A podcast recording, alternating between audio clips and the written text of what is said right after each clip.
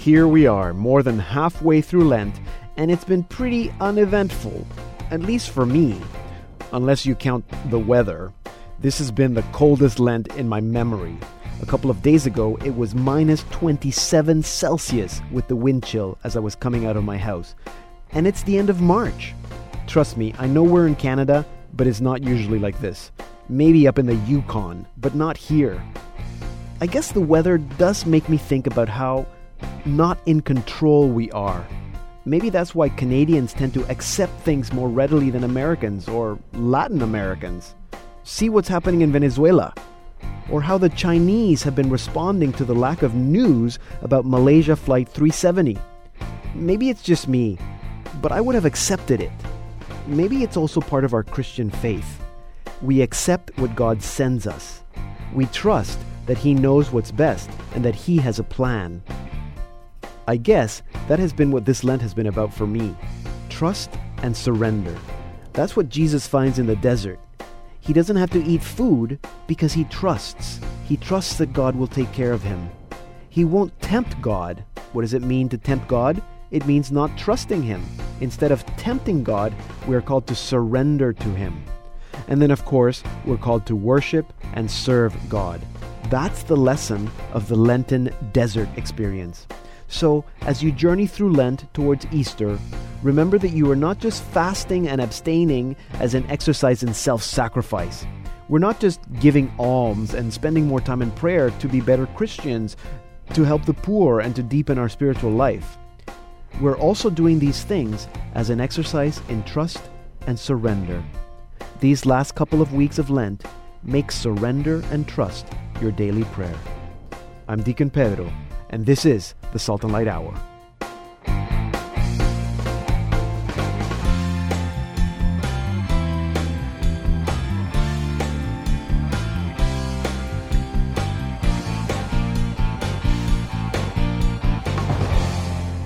Hello and welcome to an all new Salt and Light Hour. I'm Deacon Pedro. We begin today, as always, by giving away a prize.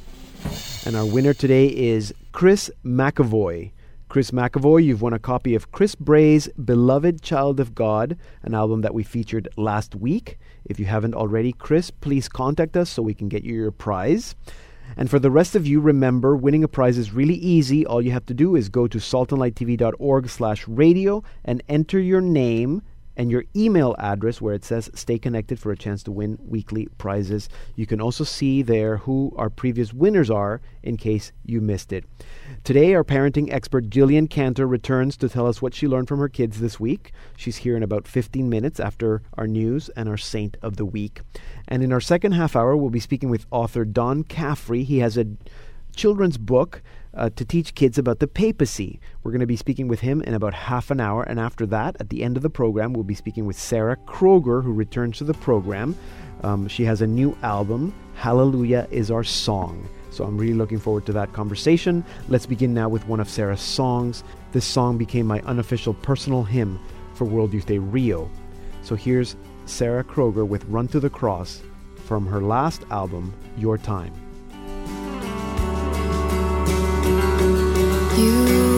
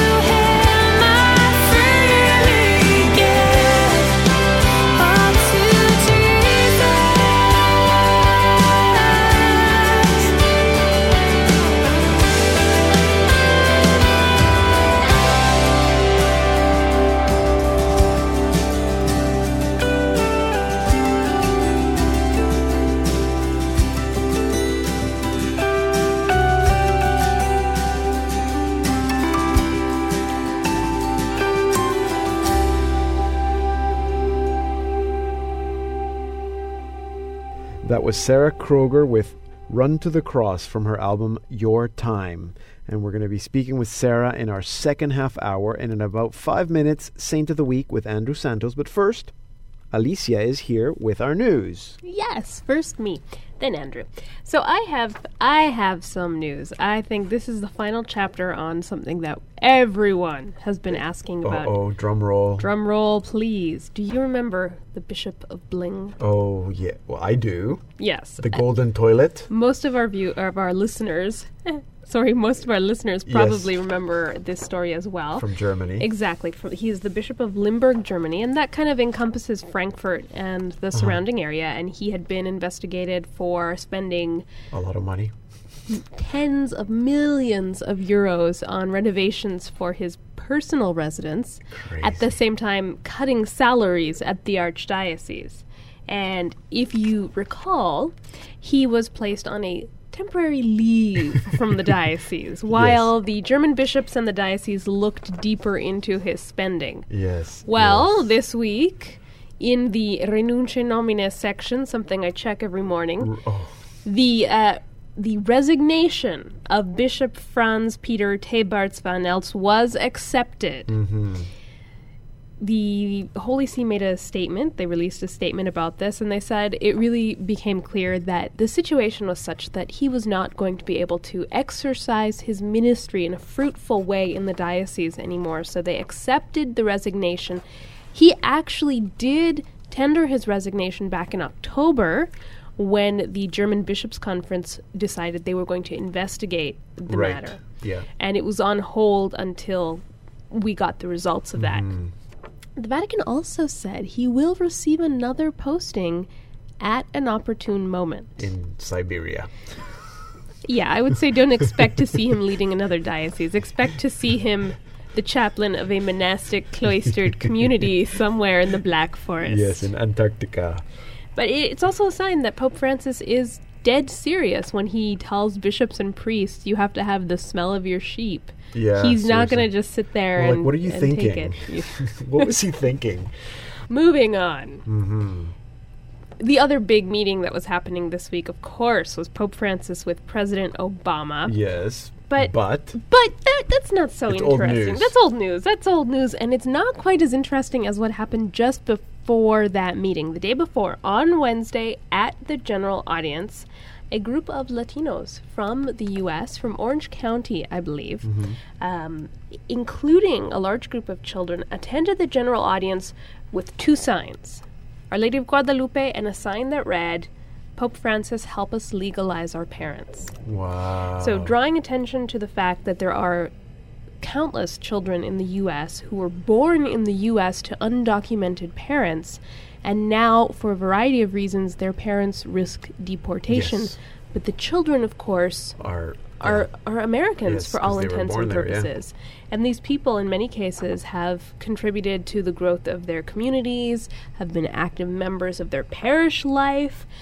So it, it's a big concern. Now, one of these children was a little girl. Her name is Jersey Vargas, and she actually got to speak to Francis at mm. the end of the mm. audience as he was walking by and there's an adorable photo of Francis kind of leaning over to hear her. Mm-hmm. And she told Francis, please tell Obama he needs to, to look at this situation. So she like sorry, she yelled at him? Like what? How do you they just were bring a in, sign and They were in the VIP section from what front. I could tell, in the yeah. front row. So towards the end of the audience, he came over and he greeted everyone. Ah, and there she was. And so she just spoke to him in Spanish, probably. It looks like yes. she spoke to him in Spanish, and she later told media that he told her don't worry, I will bring it up. I'll, I'll mention it to Obama.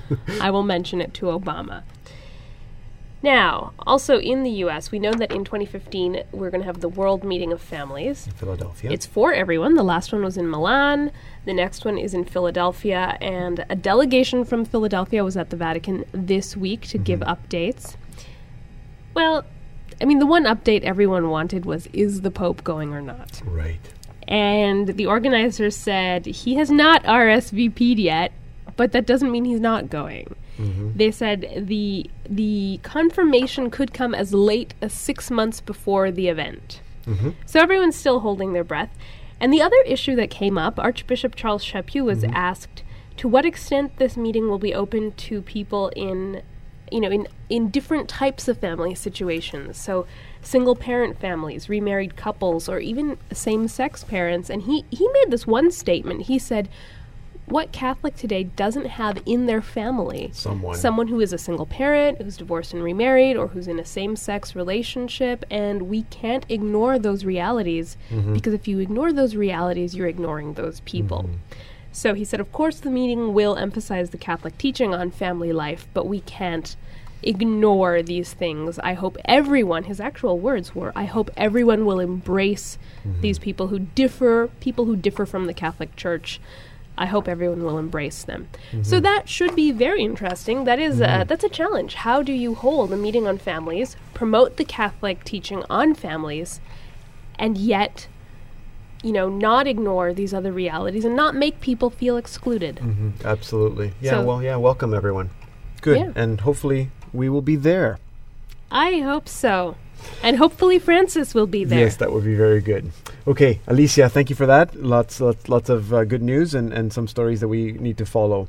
Alicia Ambrosio, our Salt and Light Hour news producer. You can watch Alicia on Vatican Connections every Friday night at 8 p.m. Eastern on Salt and Light TV and also on demand at saltandlighttv.org. You can also follow her on Twitter at Vati Connections. Hi, this is Gretchen Harris, and you're listening to the Salt and Light Hour with Deacon Pedro.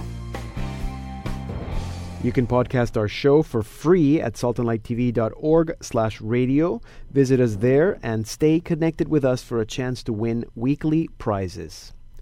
And now it's time for Saint of the Week with Andrew Santos. Andrew, Deacon Pedro, how are you? I am good, thank you. How are you? Very well, thank you. Having a good Lent? Yeah, it's it's been flying by. It has been flying by and it's been freezing by too. Yeah, I know. I know. Polar vortex. Polar Unbelievable. vortex. Yeah, un- it is unbelievable. it. Seriously. But uh, yeah, uh, Easter is uh, Easter is approaching. It's around and it was actually nice because coming back from Italy, Deacon Pedro. Yes. Um, we had the time shift, so coming back, Oh, yeah? it's nice to know that when you leave Saturday mass at five o'clock, you're not going back home in the dark. I know, You isn't the that sun is great? still out, so It's great. It is. It is. And Yeah. and my mass is six thirty, so I come out of mass at seven thirty at night, and it's it's light out still, so that's nice. Good. Even though it's still freezing.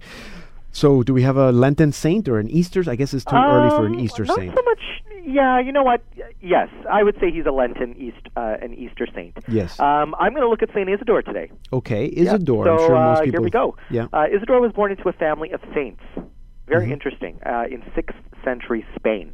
So two of his brothers, their names were Leander and Fulgentius, hmm and one of his sisters by the name Florentina, are revered as saints in Spain. Really. Yeah, and his brothers actually, interestingly enough, served as bishops, and his sister Florentina as an abbess. Now, this didn't make things easier for Isidore. Uh, his brother Leander may have been holy in many ways, but his treatment of his little brother Isidore shocked many, even Really? at the time. Leander was much older than Isidore, we know. He took over Isidore's education, which also included force and punishment. Right. So one day Isidore couldn't take it anymore. He was frustrated by uh, his inability to learn as fast as his brother, um, so he ran away. Uh-huh. And this story is kind of similar to a lot. Um, people running away, people, you know, Yeah. having a change of heart, and you know, just realizing that they can't do things. So he ran away. But though he could escape his brother's hands and his words, uh, he really couldn't escape his own feeling of failure and rejection. hmm So when he finally let the outside world catch his attention, he noticed water dripping on the rock near where he sat. hmm So the drops of water that fell repeatedly carried no force and seemed to have uh, no effect on the stone, and yet he saw that over time, the water drops had worn holes in the rock. Uh-huh. Oh, very interesting. Isidore realized that if he kept working at his studies, his small efforts would eventually pay off Right. great learning. So when he returned home, however, his brother ended up confining him to a cell in a monastery to complete his studies. His brother didn't believe that he wouldn't run away again, so he confined him. Uh-huh. Either there must have been a loving side to this relationship that we just don't know about today, or Isidore was remarkably forgiving, even for a saint. Yes. Because later he would work side by side with his brother, and after Leander's death, Isidore would basically complete many of the projects that he began, including a missal and a breviary. Hmm. So Isidore, remarkably enough, was able to separate the abusive way he was taught from the joy of learning. He didn't run from learning after he left his brother, but he embraced education and made it his life's work. Mm-hmm. Isidore rose above his past, and he became known, even to this day, Deacon Pedro, as the greatest teacher in Spain. Mm-hmm. He wrote books on grammar, geography, history, and biography, as well as theology. Um, he ended up becoming the Bishop of Seville. So, as Bishop of Seville for 37 years, succeeding his brother, he set a model for representative government in Europe. Under his direction, and perhaps uh, remembering the tyrannies of his brother, if you want to call it, he rejected autocratic decision making and organized synods to discuss government of the Spanish Church. He lived until he was about 80 years old. As he was dying in his house, uh, he was filled with crowds of poor that he was giving help and alms to. Mm-hmm. So, one of his last acts that we know when looking at his life story was that he gave all of his possessions to the poor. Mm-hmm. So, uh, when he died in the year 636, um, I think he left this world knowing that he had done more than his brother had ever hoped. Right. And we look to Saint Isidore because he is a doctor of the church. Oh, I did not know that. Yeah, so that is a treat. Uh, Saint Isidore um, died in 636, and he was made a doctor of the church uh, years later. Mm-hmm. So Saint Isidore, we look to him for for guidance and for inspiration as we continue our Lenten journey. Good. So, and it's important to point out, last thing, that Yeah. his feast day is this coming Friday, April the 4th. April 4th. Yeah. Saint Isidore, and I, I didn't know he was a doctor, and I didn't know that hi his brothers and sister were are also saints. Yeah, came from a family of saints. Wow, a How lot of pressure. a lot of pressure. yeah, that, that's why I said, like, I don't think Yes. it made life easier no, for it did not. Okay, very good. Thank you, thank you, Andrew, for that. You're welcome. Andrew Santos is a youth minister at St. Justin Martyr Parish in Markham, Ontario, where it is very cold, and he is our saint expert. Hey, this is Chris Bray, and you're listening to the Salt and Light Hour with Deacon Pedro. I'm Deacon Pedro. You can also like me on Facebook. Just look for Deacon Pedro and follow me on Twitter at Deacon Pedro GM. And now it's time for What Our Kids Teach Us with Jillian Cantor. Jillian, welcome back to the program. Thank you very much. How are you doing? I am very good, thank you. So, what did you learn from your kids this week or this month? As I sometimes do, I'm changing your question. Uh oh. Yeah. The question is not what did I learn from my kids, but what did I learn when I was a kid Oh, jeez. that is now helping me when I have children of okay, my own. good, good. Um, the reason I'm thinking of this is because it is uh, my mom's 70th birthday is approaching, oh, nice. and as I prepare a gift for her and I'm thinking about her, I was, was just um, considering how has she, uh, what have her, what have, what have her words of wisdom been uh, Mhm. for me over the years that have helped me grow and mature and now parent. Um, and what I came up with at first was a list of nothing. Like, how could my mom not have told me anything? But the thing is about my mom is that she's not an advice giver. Even when you ask her straight out, "What do you think I should do?" her answer kind of indicates, "Well, you should really figure it out on your own," Right. um, which can be very frustrating. But I realized the more I thought about it that she is in fact giving advice and she is giving those words of wisdom. You just have to have the ears to listen. Mm-hmm. Um, and so, what I've compiled for you today are her top three pieces of advice that hopefully uh, will not only just help me, but some of your listeners might Okay. find these useful as well. Sounds good. So a countdown. The top three Jillian's top three. mom's advice. Yep. Good. I like it. Okay, so the first one is, and I have to try to use her uh, the way that she says it as well. So Okay. Okay. Make it officially mom advice. Yes. Okay. Good. I like it. Yeah, okay. So, number one, well, it's up to you. And that is given when you're faced with options and trying to make a decision. And uh, what it really does is it forces you to weigh the po- pros and the, cro- the excuse me. what it really does is it forces you to weigh the pros and the cons Uh huh.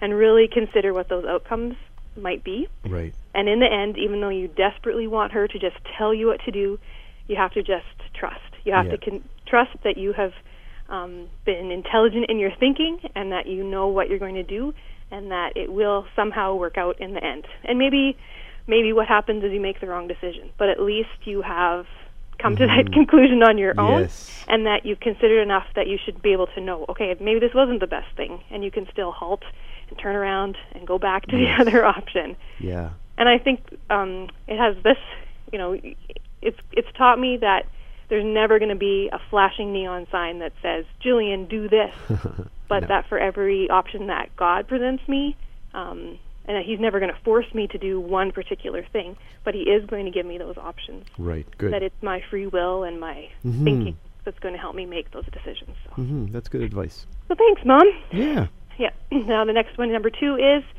you never know until you try it on. And this was advice that came um, obviously when we were shopping. And you look at something, what do you think about this? Well, you should try it on. You never know until you try it on. but um, how I now can can use, uh, be using this in my daily life is that um, I think it applies to how we approach new things and new experiences. Mm. Um, I have definitely one boy and perhaps two.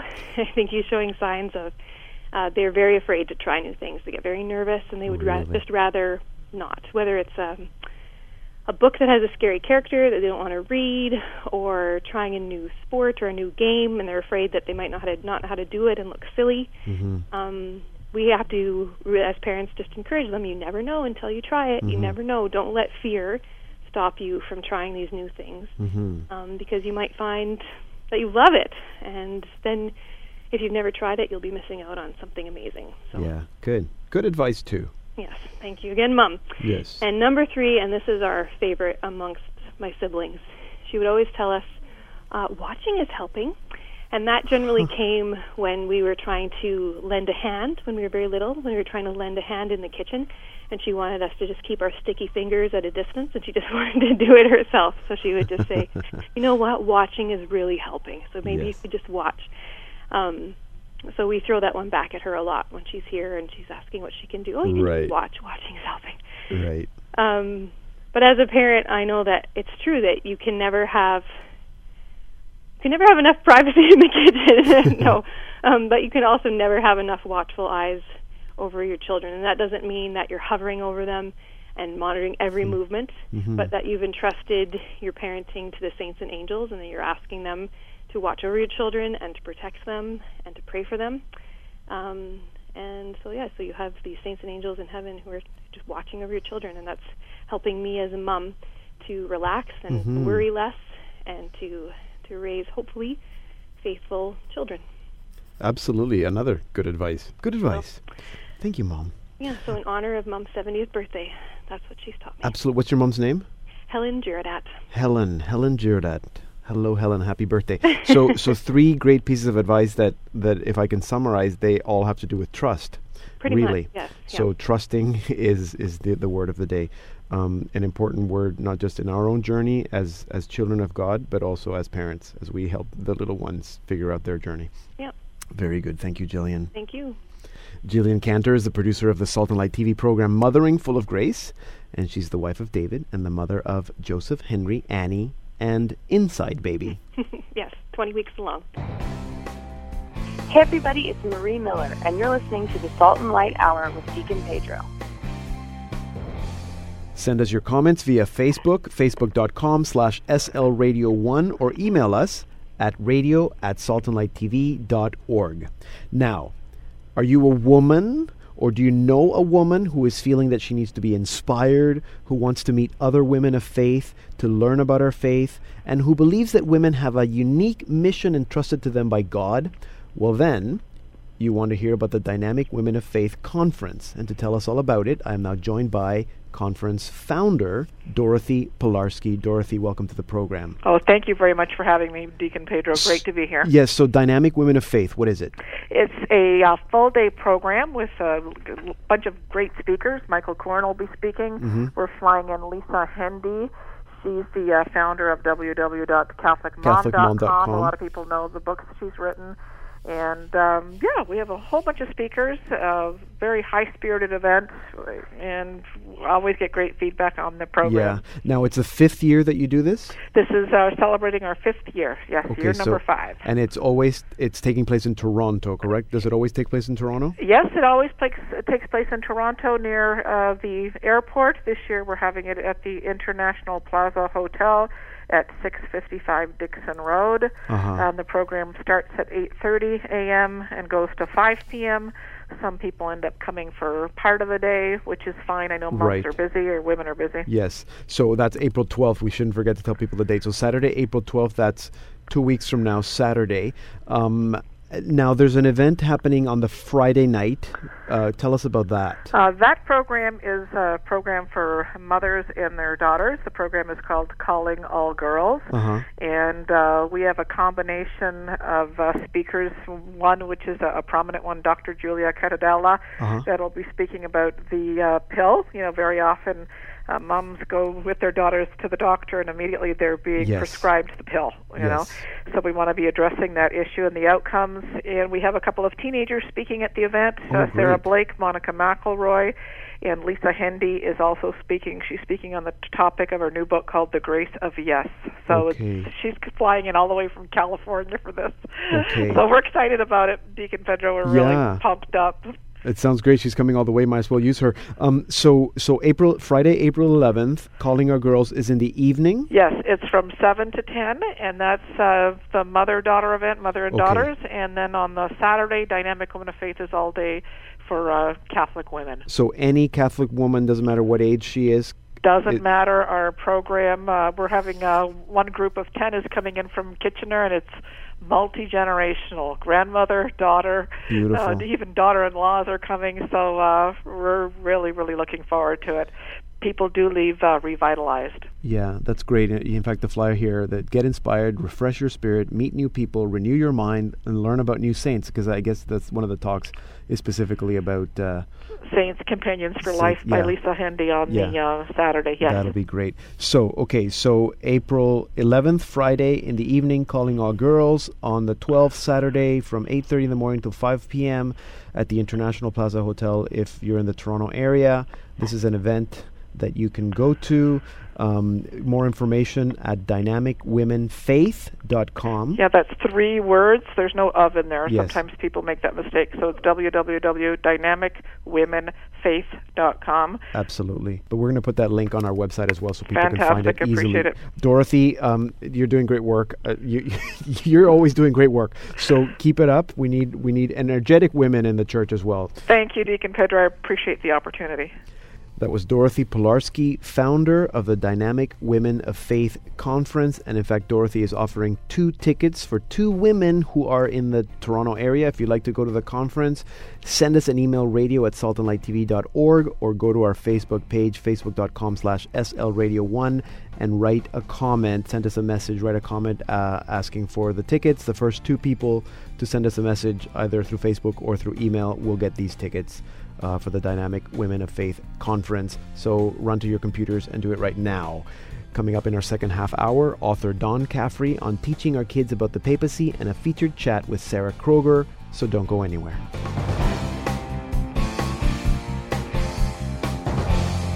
Hello and welcome to the Salt and Light Hour Part 2. I'm Deacon Pedro. Okay, quick test. Who was the first pope? Who was the second pope? You know who the Pope is now, but do you know who was Pope before John Paul II? Do you know what the Pope does? Do you know how the Pope is elected? Do you know why we have a Pope? These are some of the topics that are covered in the new children's book, Our Holy Father, the Pope, by Don Cafferty and Emmanuel Beaudesson. And to tell us all about it, I'm now joined by Don Cafferty. Don, welcome to the Salt and Light Hour. Glad to be with you, Deacon Pedro. So you you know the answers to all those questions. I know the answer to some of them. I don't claim to be an expert, but I, I did write the children's book about it to try to uh, to help us all along, get along a little bit further along with in this subject. Now, why? And I actually kind of want to go to some of the answers again. But how do you? Why did you feel that there was a need to explain or to write a book to explain the papacy? When my own children were small, uh, Deacon Pedro, I you know like to find uh, Catholic children's books for them on different subjects, of course, of, of Catholicism, and naturally I thought that there would be one about the papacy. You know, ba- basically what does the Pope do and how is he elected and all those kind of things. But Mhm. I couldn't find one, so eventually I I decided to try my own hand at it. So that's kind of it in a nutshell. Right, but your children are not little anymore. So either it took you a really long time. Right. Well, this this process was very long in, in happening. Uh, Oh, it my, My son's now grown, and my daughter's a freshman in college. So, uh, uh, the, the, uh, so it, it's this has been a, a, a long process. Because you're not, I mean, you're not an author. You're not a, a writer. You're a mechanical engineer. You you you you, you work for the Louisiana Department of Environmental Quality. So how was this? Did you find um, this process a, a new experience for you? How, how did it all come about? Well, uh, actually, I did, uh, I guess, co-author a book, uh, I guess, about ten or twelve years ago on the brown scapular. It's called Garment of Grace. Uh huh. but uh, uh, I did, you know, I have uh, dabbled in writing before. This is the first book that has been published under my name, Right. but uh, I, but it's it's definitely not what I do for a living. My my I'm just a Catholic dad. Really, that's my only claim to uh, qualifications. It's interesting. s- Sorry, it's interesting because I and I speak to uh, either authors of children's books or or, or or or even people who are doing children's music, and they always say the same thing that they that they started doing it because they found that there was nothing there and they wanted to have something for their children. Um, Right. did you find? I mean, clearly, by the time you wrote the book or the book was was in the works, you had already had these conversations with your own kids. Right, and so I, I just, just explained it to them as best I could, with out of my own knowledge, and uh, uh, you know, I, I, they were around when I was writing the manuscript, so uh, they they got the benefit of what I learned. But uh, Right. you know, for, to be able to convey it to to other other folks, other families, I, I you know, I was very glad to see the the uh, the book to, uh, finally get published uh, last year, and and uh, so I'm very joyful about that and thankful. Yeah, it was good timing too with with the election of Pope Francis happening around the same time. Um, did you find that y- there w- there was that you also learned a lot in putting the book together? Oh, oh definitely, uh, uh, Deacon Pedro. And I guess the biggest thing I learned uh, that was how much the, the, the, the papacy, the office of the papacy, is uh, based in Scripture. Uh, you know, there's sort of a, a stereotype out there that, that Catholicism and a lot of Catholic beliefs are, are are not in the Bible, but that's really not the case at all with, with the papacy, and and uh, th- that's why I spent so much time in the book uh, talking about the life of Saint Peter is is Mhm. because uh, the, the modern papacy is is is very firmly based in, in, in Scripture. Now, you, you as you said, you start with you know looking at the, Jesus calling Simon, and there's a lot of the history of, of, of Peter and Simon, you know, walking, trying trying to walk on the water. Um, even historically, the first pope, um, and what even happens after Scripture, um, in terms of our tradition with Saint Peter's crucifixion, for example. Why did you choose to I guess format it uh, this way? My my thinking, Deacon Pedro, was uh, I th- this book is meant to be sort of uh, like my idea of it as being a sort of like apologetics for ch- for children. Okay. Um, that they, I wanted them to understand the the, the, the, the roots of, of what the beliefs are, and, and to me, I had to go back to, to Scripture and, and, and the life of Saint Peter and, and the interactions between him and, and, and Jesus, and, and actually the plan.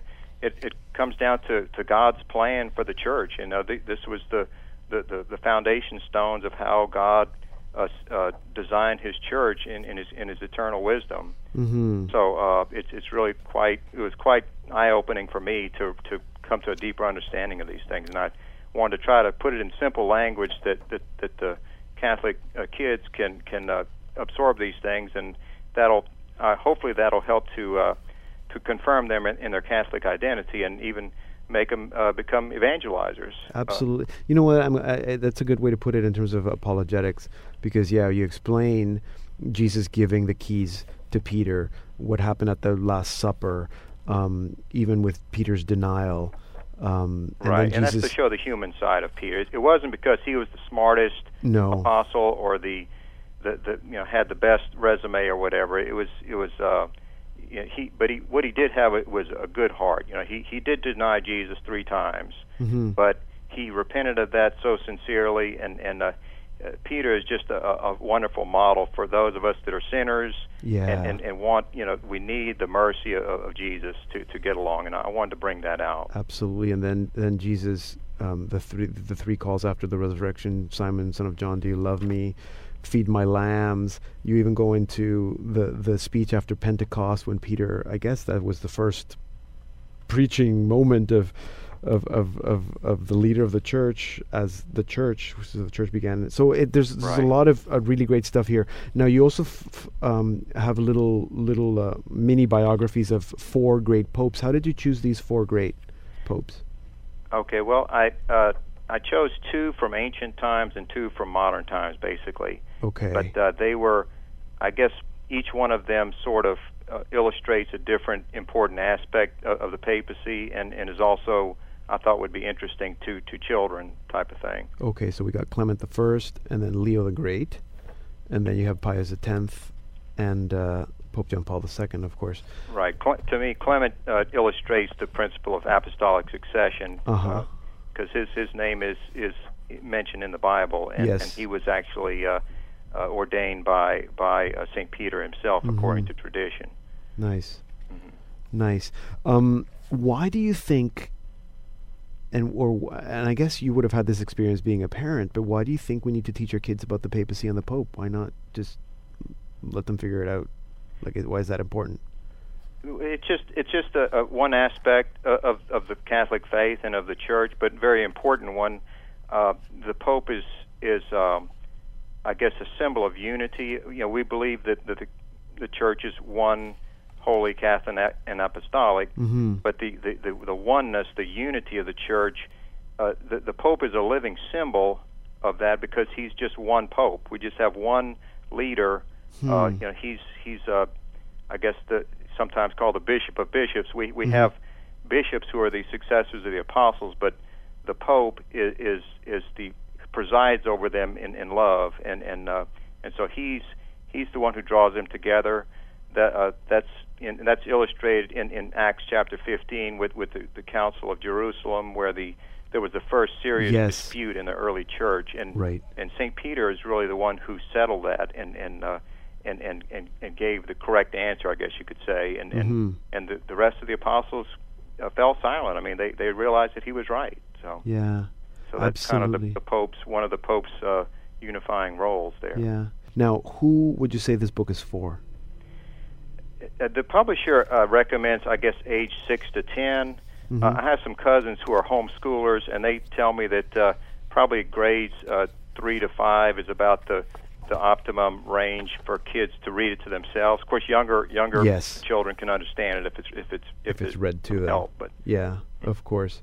Um, this is great, Don. I'm I'm really happy. I was very excited to get the book and, and to read it. I already passed it along to some children who I know, and, and, and they Oh, s- sat down to read it. I mean, it, it's well, it's that's what I wanted. it's very well done, and I and I agree with you that it's a great way to get the kids to give them in the information definitely so that they can have those conversations uh, or answer questions that their friends might have um, Right. but also just as a as a good storybook I think it works really well as well so so well, thank good good thank job you so much, Deacon Pedro. thank you for being with us today Yes, thank you.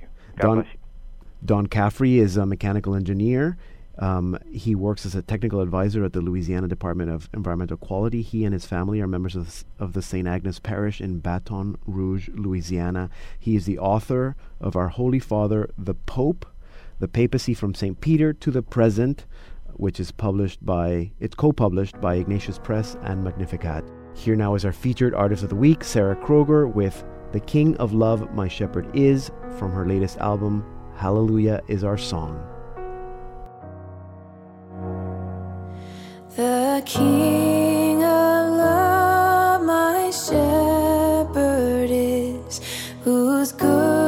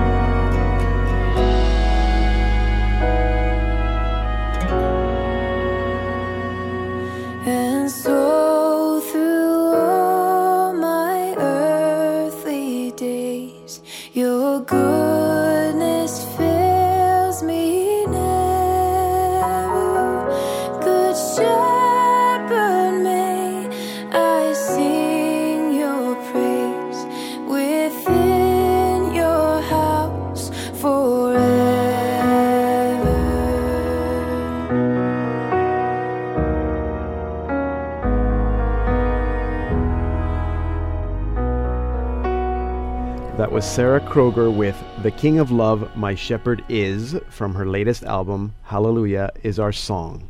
Now, last we spoke with Sarah Kroger, I said that she was the newest addition to spiritandsong.com. In fact, we had her on the show as she had just released her first album, Your Time. And since then, Sarah has been quite busy traveling and leading worship services all over including World Youth Day in Rio, where she and I got to hang out, which was a highlight of my World Youth Day uh, adventure. Now, Sarah has a new album, Hallelujah is Our Song, and so it's a great excuse to have her back on the show. Sarah, welcome back to the program. Thank you so much. I really appreciate it. So, did you Appreciate survive? How, how, how did you survive World Youth Day? you know, I survived pretty well, actually. I'd say. Um, I I'd say my experience was drastically different from the pilgrims. Yes, of course. Was it your first World Youth Day? This is my first ever World Youth Day. It was Really? awesome. Yeah. Such a beautiful experience. Yeah, overwhelming. Overwhelming. Absolutely. Um, did, did, I guess y because you were mostly at the catechesis site helping with Mm-hmm. mu- an, animating music during catechesis, did you get a chance to do any of the other events? Or, part, Yeah, you or know- walk around or anything? Well, we did get to walk around a lot, and we co- we were staying at a hotel that was right near Copacabana Beach. So Yes, I know. Right Good near, hotel. exactly. It was great. It was right near all the action, and if you were on the rooftop, you got to see um, Right. the entire beach. Just the view was like Mhm. incredible. It was so incredible to be able to have kind of an aerial view of World Youth Day in a Mhm. sense, and to be able to hear the Pope speaking and all of that. It was overwhelming. But um, so we got to see that, but on um, the day of the vigil, we got to actually be pilgrims. And so me, myself, and uh, Robert Feduccia, who's a Yeah. Spirit and Song, and then Danielle Rose, who's a World Library artist, Yes. um, and her husband, we all and went and pilgrimed. Um, we're pilgrims for a day in the middle, like literally Yes. landlocked, but not landlocked, like people locked, um, right in front of the papal stage all day long, and we Right. were just having, we just had a blast. It was That's right. You guys went really early and you camped out there to make sure you had a, a good spot. we did, and we definitely got a good spot, except for It the rained. fact that you could not leave. and then it rained. I guess by then it was over. Yeah, the rain was over by the time that we got there, but there were definitely people there who had stayed overnight and gotten rained on. So yeah, that's great. it was awesome. So you you So re- awesome. you've recovered. yes, definitely fully recovered from that. but you haven't slowed down because I mean it's like I don't know if they say that once an artist does World Youth Day, that's it. There's no no turning back. Have you have you found that your your can I call it a career? Your you- or your th- that it has sort of taken off. Sure, ministry. You know, Ministry, yes, that's what it this, is. Yeah, ministry, career, all of that. Um, you can meld it all together. Yeah. It really in this last year has been um, abundantly blessed. Um, travel wise, it's Mhm. just become a lot busier, and I don't know if that's a world a, a result of World Youth Day or just a result of getting out there more and the Lord just um, desiring me to go to more places and do more things, which at times can be um, just takes me out of my comfort zone. Let's just say that. But Really? um, God calls us out of our comfort, uh, right? And He He Yeah. challenges us to more always and to greatness. And so He's been really challenging me in that this year, and it's been really, really fun. Just really, really great. Yeah. You were in Africa. Yeah, I was. Tell us. Yeah, I, I don't know if that's the comfort zone you're talking about, but tell us about that trip. Yeah, that was definitely one of them. Um, it was a trip with CRS, um, Catholic Relief Services, Yes. which is basically, if for those of you who don't know what it is, it's the American Church's outreach to the world, and Yes. so um, and it, and it the the program basically seeks the poor and vulnerable of the world. And so um, Spirit and Song sent a couple of artists um, with CRS as a delegation, and we got to go to Ghana and just um, basically build relationships with people, sing songs with people, um, just have an amazing time looking and seeing what CRS is doing um, and the impact that they're having in the world. And it was such a beautiful experience. I'm still processing it, Yeah. like today, continually processing um, the people that I met, the faces that I saw, and just the encounter with God in Ghana. It was it was quite the experience. So how does an experience like that, and I guess all the experiences that you have, but it's that that that is so different. Mm-hmm. How does that influence you uh, as an artist, as a, as a worship leader, as as someone Mm-hmm. in ministry? Yeah, you know, one of the biggest influences I'd have to say is just for me to be able to um, have experienced the global church, um, Hmm. whether it was through Ghana or through World Youth Day. It was like God was showing me the universal church in such a deep and profound way, and I loved that so much because so often, I, I mean, obviously, I just go to different churches in America often, um, but to be able to have that experience and that knowledge of the church as a whole, um, and just to be able to know that and, and to kind of live out of that and minister out of that um, knowledge has been so rejuvenating for me.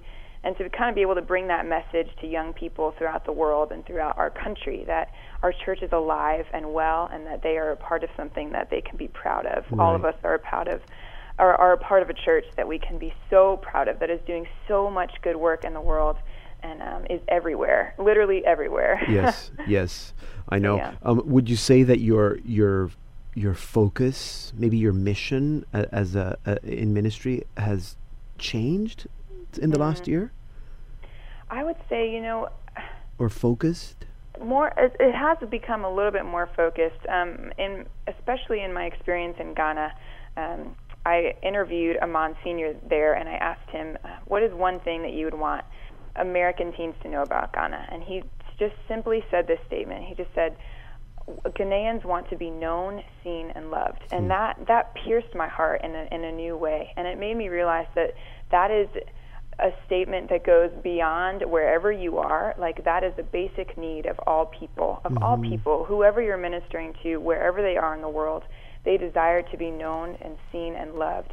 And the thing that I have come to know is that I just desire for everyone to be able to have that encounter with God um, so that they may know that they are seen and loved and known by a God, by the, their Creator, by their Father. And so that's really been um, my focus of my ministry this year is that that theme itself is to really just um, encourage people that they are loved by God. Sounds like a song is in there somewhere. Somewhere, hopefully. to be known, to be seen, and to be loved. Um, th- this new album, it's not that new anymore, but it's, it's new-ish. Hallelujah is our song, and it's a little Still strange, strange to be talking about Hallelujah in the middle of Lent. But yeah. um, what what was your your focus for that album, or what's different? uh, Yeah. for that? Well, the album was very much based. Um, I kind of call it like the theme of it basically has a very resurrection type theme, Mhm. um, and obviously with the title track being "Hallelujah" is our song, and um, for that track, really the um, the start of that um, came from an inspiration from a quote that I had read from Blessed John Paul II, soon to be Saint John Paul Hmm. II, yes. um, where he said, um, uh, "Do not abandon yourselves for, to despair, for we are an Easter people, and Hallelujah is our song." yes. And um, I just loved that, and it so resonated with my heart that wherever I am, no matter what I'm going through, no matter what we are going through as a people, um, that Hallelujah should be our song and can be our song, and hmm just that we would be able to praise God with our entire lives, no matter where we are, no matter what's happening. So yeah, that's, yeah, that's that's that's great. Um, yeah, w- yeah, we are a Hallelujah people, whi- which Amen. is which is which is great. So, um, it's Lent. yeah, and and it's great that we're actually in a way maybe it's good because it means that when we give away the album it'll be around Easter time so it'd be a nice Easter gift for Oh, someone. perfect. Um, g- good timing. This is we. It's all well planned. exactly. God's um, timing. Uh, w- my World Youth Day experience, and, I, and I'm not going to Mm-hmm. blame you, but you had a big part of it, and I don't know if I told you this because of Run to the Cross, Mm. and and that became a big theme for me during World Youth Day, and Yeah. and I guess it's a it should be a big theme during Lent. Amen. Um, how do you how uh, how's this Lent been for you, and how do you sort of maybe some advice for our listeners yeah, in sure. journeying Um, through Lent towards Hallelujah being our song? Yeah, definitely. Um, this Lent, Lent is always, I feel like, a very deeply spiritual um, experience for me, and this Lent is is like no other. I gave up sweets, which is a big deal for me. Okay. it's a big deal, um, and and so there's been a lot of like. Um, sacrifice within my own like uh, desires, if you will, um, Mhm. for that kind of a thing, and and so just a lot of different things that I've been able to offer up in a sense. Um, there's been a lot of sacrificial like offering up for me, um, and and not just for me, but for the people that I love um, this Lent, which has been kind of different for me. I've, I've kind of um, done that differently this Lent, and and so for me, um, it really is about running to the cross, uh, and it really is about recognizing, like Lent for me is about recognizing that um, God came down to earth so that He could experience what we experience, so that He could save us, but also so that whenever we're suffering, we can know that God has been through it. Whatever we are going through, whatever wherever we've been, no matter what has happened, that God has experienced that in a Mm-hmm. deep and profound way because he shares that with us. And so Lent for me is is remembering that beautiful and mysterious just that ex- beautiful and mysterious thing that God shares in my sufferings and that God knows and and that God um, does not leave me alone in that and so that um, I can come to resurrection through that, and so that there is hope in the cross. Does that make sense? So in our sufferings, there is hope. There, it's not the end of the story. The cross is not the end of the story. It doesn't make sense without the resurrection. Yeah. And so that's really what Lent is all about for me. Yeah, you know what? There's the, the yeah. If if you want Hallelujah to be your song, you need to run to the cross. That, that's it's the paradox, but there you go. It's exactly. it all makes sense. And the Pope said There this at. Friday at World Youth Day. That's exactly what he was talking about. You're not alone. Mm-hmm. Jesus doesn't say carry your cross and then leave us leave us to, Exactly. you know alone. Um, you're busy. I know you just came back from the LA Congress, and, and I know you you're in Georgia, and there's some events in Georgia. But you you're doing some stuff for Life Teen, also in Georgia, Mm-hmm. and in Atlanta, the XLT on April 15th. You're in Long Island, May in May, May 16th, 17th, in Yes. Baltimore on the 18th of May. I'm just gonna rhyme these off for people if they're in that area. Um, Life Teen Convention uh, on June 8th, and then you're doing a a whole bunch of Steubenvilles, Steubenville Yep. South, um, and and Steubenville Atlantic, which is going to be in Halifax. Um, And I think those are registrations are still open. Uh, St- uh, Steubenville Main campus, number 5 um, Yep. and uh, and Steubenville Northwest, which is in Washington, Washington State. Um, Yep. And I believe the registrations are, are still open. So if anyone's in those in that area and they want to certainly go see Sarah, but go to Steubenville because it's a great conference. We're really pumped up because we're having Yeah. one in Toronto this year.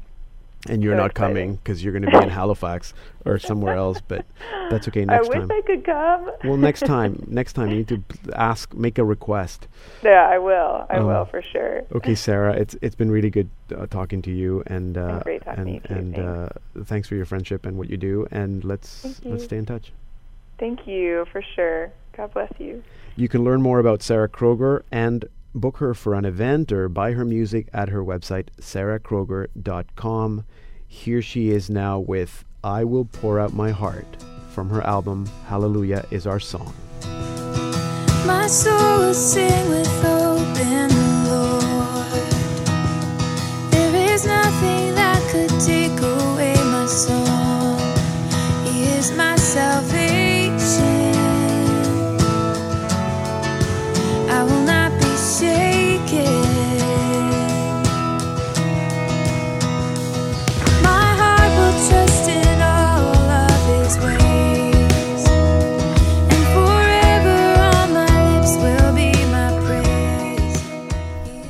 We're listening to Sarah Kroger with I Will Pour Out My Heart from her album Hallelujah is Our Song. And that will take us to the end of the program. Next week, we're giving away a copy of Sarah Kroger's Hallelujah is Our Song. So remember to sign up for a chance to win our weekly prizes. All you have to do is go to our website, saltandlighttv.org slash radio, and look where it says Stay Connected for a chance to win weekly prizes. Enter your name and email address for a chance to win. Also, you can like us on Facebook and write nice things on our page. That will definitely get you a prize. In fact, a shout out to Isabel Cantu of Soledad, California, who regularly likes our posts on Facebook. Isabel, you are our favorite Salt and Light Radio follower. And while you're on Facebook, you can also like me. Look for Deacon Pedro. And if you're on Twitter, my handle is at Deacon Pedro GM. Remember that if you tuned in late, you can listen to this program and all Salt and Light Hour programs at saltandlighttv.org slash radio. That's also where you can now listen to uninterrupted Catholic music and devotions on our Salt and Light Radio playlists. Check them out. We now have four playlists Contemporary Music, Salt and Light Radio 1, Contemporary Music, Salt and Light Radio 2, Easy Listening and Classics, Salt and Light Radio 3, World Music, and Salt and Light Radio 4, Children's Music. So go check them out. Salt Light Radio playlists are possible thanks to the generous support of artists like Sarah Kroger and SpiritandSong.com. So go to our website and learn how you can listen to online and on the go on your mobile device. saltandlighttv.org slash radio. Thank you for your support and thank you for listening. I'm Deacon Pedro, and this has been the Salt and Light Hour.